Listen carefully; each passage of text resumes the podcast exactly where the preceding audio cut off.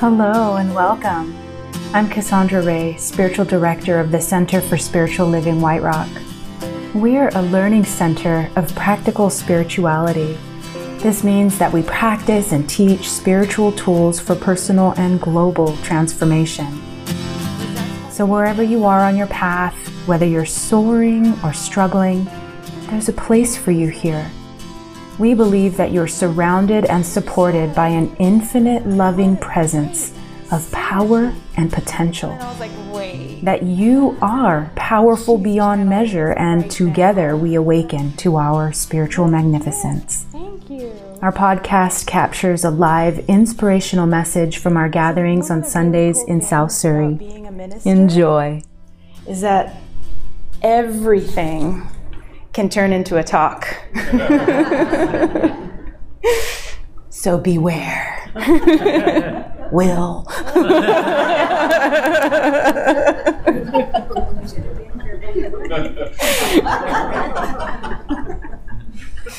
oh, so this last week, I was listening to a podcast and I was so moved by it. I thought this is demonstrating the power of thought, and I have to share about it. It's a podcast called Everything Changes by Kate Bowler, and she interviewed Dr. Ari Johnson. And Kate Bowler uh, is a, an historian from Duke Divinity School, and she's published a few books. And one of them is her memoir about being diagnosed with stage four cancer at the age of 35, which was maybe four or five years ago. She's since published another book since then, and she, she's a fascinating uh, woman and teacher. And um, she teaches actually about, she wrote a book about the prosperity gospel, which is like evangelical new thought. And she also wrote a book about um, women, women celebrity evangelical preachers. So she, she does some fascinating work. And she interviewed uh, Dr. Ari Johnson, who is a medical doctor who has found co-founded along with Malians uh, an organization called Muso. And Muso is on a mission to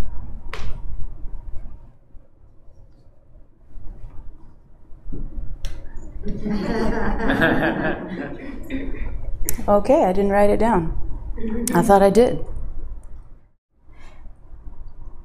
They are on a mission to eradicate child death caused by poverty. Essentially, when children die because they don't have access to health care and they die from things that are easily cured, like we know how to cure them, it's not difficult, but they don't have access to health care. Muso is all about getting health care where it's needed. Because children shouldn't die from not getting health care. That's what Dr. Ari Johnson talks about. So he works both in the States and in Mali. And when they started working, when Muso started working in Mali, uh, they decided to be in the communities that they wanted to serve. And so they were called to help a child. And when they got there, it was too late, and the child died. And they went to the child's funeral. And they were heartbroken that they didn't get there in time. And not too long after that, they were going to funeral after funeral after funeral, and they just realized that they were getting there too late. And so Muso started thinking about well, how, how do we get there sooner? What would it look like if we could reimagine healthcare delivery And what if we could cure delay? These were the questions they started asking. And they decided we can think differently about this because no one should die waiting for health care, especially not children. We can think differently. So, I want to talk a little bit for a moment about the power of our thinking. And it's a huge part of our belief here. And so last week we talked about God as spirit, mind, and body. And that there's an infinite intelligence operating through a universal mind which manifests as all forms of the physical universe you have that same power.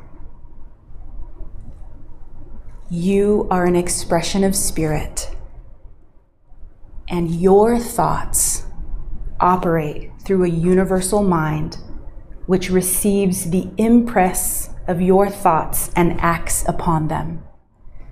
And in short, thoughts are things. And thoughts are how we access this creative power of the universe.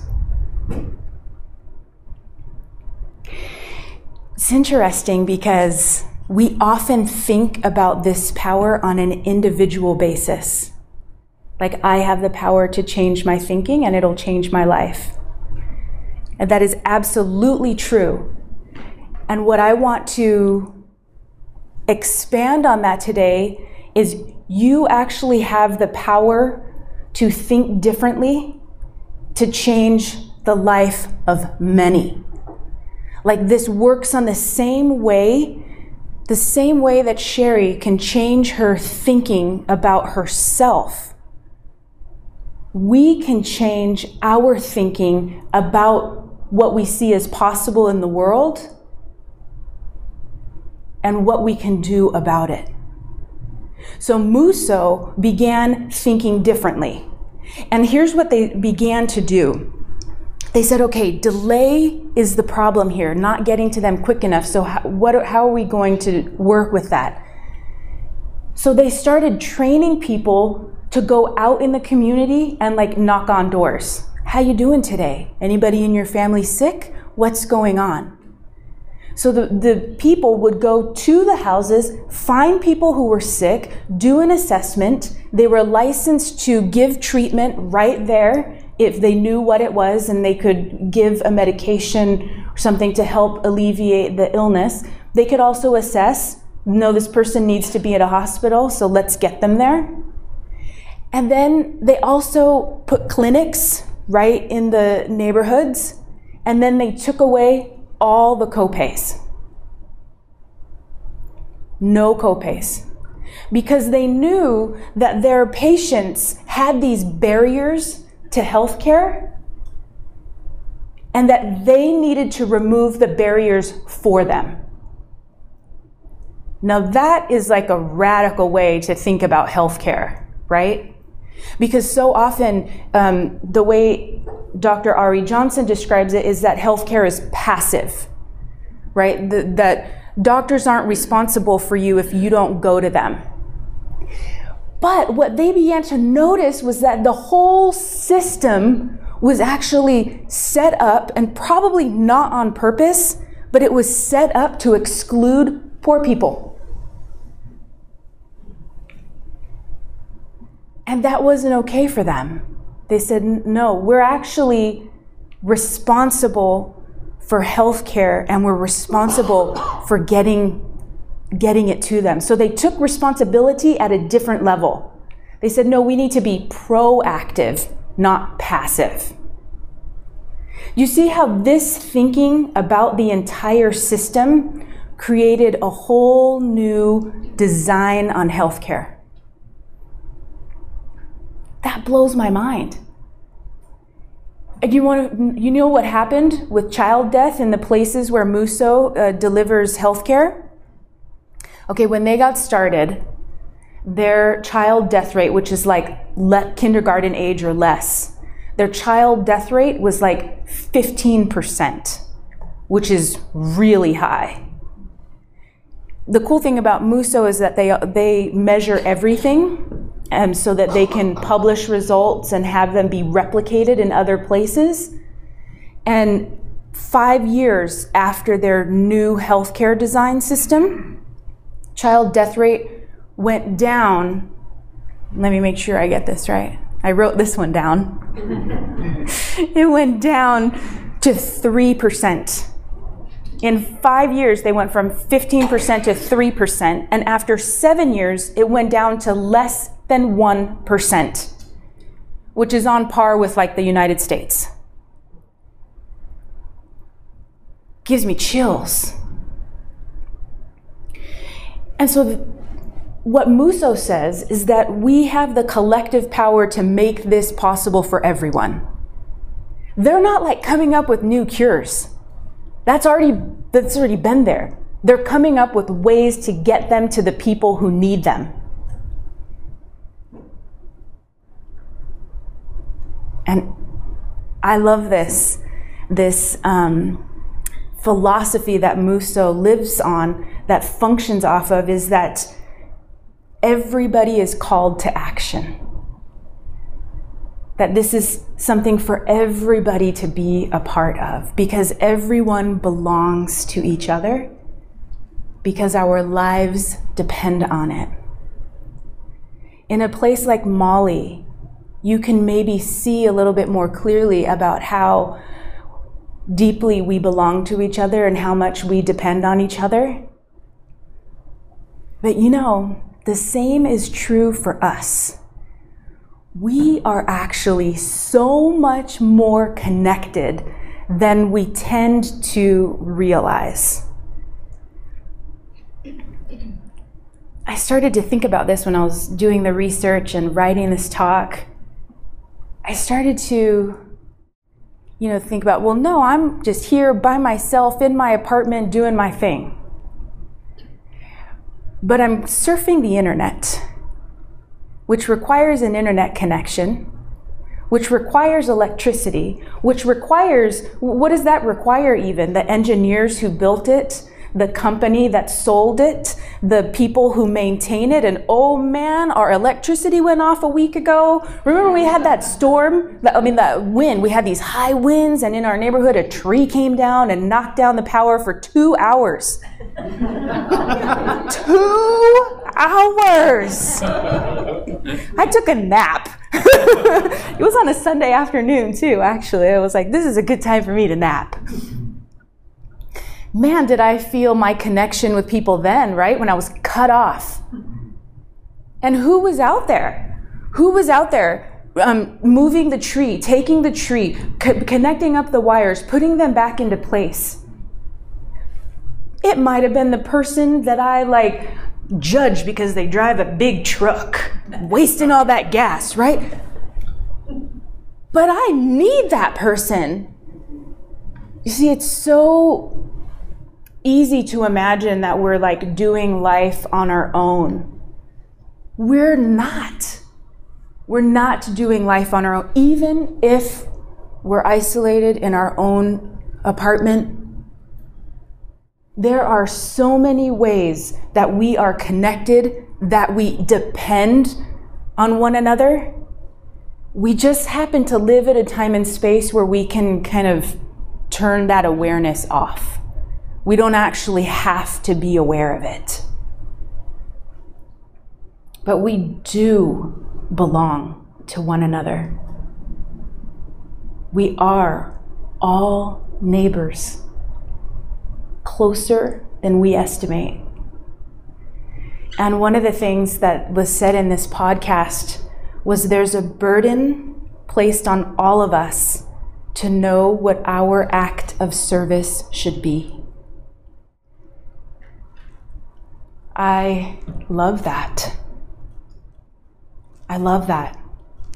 There's a burden placed on all of us to know what our act of service should be. We don't have to do everything because, dang it, There's some huge problems in the world right now. And sometimes it can get really overwhelming. Like, ugh, fires in Australia, climate control, planes crashing. We don't have to fix everything, but we can open our heart to what is specifically ours to do. I thought what was really interesting is in this interview, this conversation, one of the things that was said was we vastly overestimate our own control and we vastly underestimate our power. And I think this is really important for us to think about because sometimes in knowing the power of our thought, we can fall into the illusion that we do have control. Actually, we don't. We don't have control. We do have power. We are living in a benevolent universe. When we embrace our power and begin to recognize, yes, I have the power to make an impact, not just in my life, but in my community or the life of others. There is a responsibility there. And maybe that's why sometimes we don't want to claim our power, because we don't want that responsibility. But our success isn't the right word but our thriving, our flourishing, it is connected to everyone. And imagine if your thriving was connected to the ones in the community who thrive the least. How might that impact you if that suffering was your suffering, or was your child's suffering, or your best friend's suffering.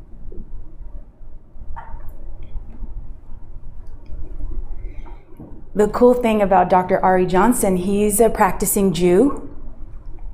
And here's something that he said about what it means to be Jewish. He said that they're mandated to love ourselves, love our neighbors, love strangers, enemies, and all oppressed people. To relive the struggle of slavery so that you can know the souls of the present day oppressed people. That that's a Jewish philosophy to remember their own slavery in Egypt so that they won't leave behind oppressed people today. Now, this is quite different from our New Thought philosophy. Because oftentimes we think, no, no, no, no, no, no, I cannot look at that. I don't want that, so I can't look at it. I might create that. However, that is fear.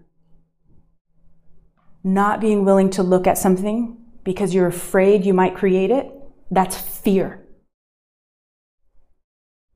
So when we're in our power, with a strong heart, we can look. Why? Because when we're planting seeds of thought for what we want and it's not showing up, we know that there's simply some underlying hidden belief that is ready to be weeded out. This is what happens on an individual basis. Let's think about it just on an individual basis for a moment. This is why we work with practitioners. Because if there's something in my life that I want and I'm not experiencing it, I need someone to hold space for me so that I can begin to feel safe enough to explore what's going on underneath the surface? What's going on unconsciously that I need to address? What maybe have I not felt that I need to clear some space for possibility to move in? This is what happens on an individual basis. This is the inner work of healing. And we must face our life, our hopes, our fears, our emotions, all with an understanding that there is a love and power greater than ourselves that is loving, helping, guiding, and connecting us all together so our faith can enable us to look. Ernest Holmes said, The one practicing must be able to look a fact in the face and know that all manifestations are effects and can be changed by changing the mental cause.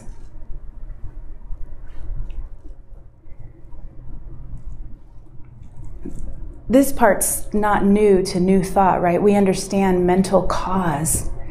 However, one thing I want to point out to you is that sometimes mental cause is not individual. Sometimes mental cause is from the collective, and then we experience it. So sometimes it's not our fault that we're maybe navigating an experience that we don't like. However, we have choice as to how to move through that experience.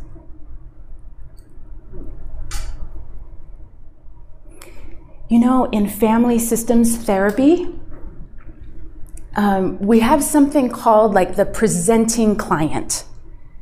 There's usually one person in a family that shows up because they're acting out, they've got a problem and something needs to shift or change. We call them the presenting client because we know that they're simply the one expressing the dysfunction of the system. So, a good therapist who's working with a family would never ever blame that presenting client because they would recognize that this client is actually the one strong enough to express the pain, express the dysfunction, to stand up for something new, even if they do it in an unskilled way. You know, even if they're biting their classmates or, you, you, know, they're, that is an expression that the system isn't working, and so you address the system. And you know, as the therapist, that the solution lies in everyone making a shift and change, not just the presenting client. Everyone, ha- if, if those changes from therapy are going to be sustainable long term, everyone is shifting and changing together. Because there is a system that is not supporting the highest and best. I want to also add, see that, that part's easy enough to like grab, grasp your mind around, right? I want you to also recognize that that family also lives in a system, the culture. That there might be other systems that are impacting that family system. That that family is expressing the pain of that larger system. Just for an example, a family, an indigenous family living on a reservation, they might have a completely different experience than a white family with multi generational inheritance. They would have a completely different experience. They might have different things that are impacting them because of the systems that they're embedded in. This is so important because Centers for Spiritual Living is on the cutting edge of like entering into social justice work. And this is partly how we do it, how we begin to stand up for people who might be speaking out in ways that you don't like to hear. Or you might say, well, they're a victim, or they're, that's a consciousness that they're creating that problem. However, the times call for us. There's three things that these times are calling for us. This is our work in this process of, of honoring a world that works for all, part of our purpose that was on the, the screen earlier today. So, one, our work is to choose. To choose the most authentic, empowering thoughts we can. And you can ask yourself Does my thinking empower me? Does it move me toward my desired state of being? If not, what else can I think? What support can I receive? And I want to point out that this is individually and collectively. So, what is your collective vision for how you want the larger community to look? And when you're thinking about politics, are you thinking thoughts that move you toward that vision or move you away from them? This is a hard one because I want to complain. I just want to like bitch and moan, right, about the state of affairs, especially in my home country of the US. But there is a creative power of thinking that I can be responsible for helping to create a new reality. The second part of our work is to love yourself, love yourself, and to love all others where they're at. Man, this is like a lifelong lesson for me. But, and here's the process letting go of control, embracing your power taking responsibility and opening up to love and empathy for yourself and others. And this can often mean listening and understanding the experience of others and listening from a place of compassion and possibility. Because we do have the collective power to change the systems we live in. We do have the collective power to erase racism, sexism, classism. We have the power. We even have the knowing and the know how. But can we deliver it? Muso shows us that it's possible to change entire systems that change lives. So this third this third step is to act. Recognizing that we belong to each other, that our happiness is intrinsically tied to one another's, that my flourishing is tied to you, that your pain is tied to me. Dr. Ari said that more than 10 years ago, when he founded Muso that he had to act because love can't wait. So, as you reflect on your community, your country, on the world, you can ask yourself, what is love calling me to do? And listen choose, love, and act. And so it is.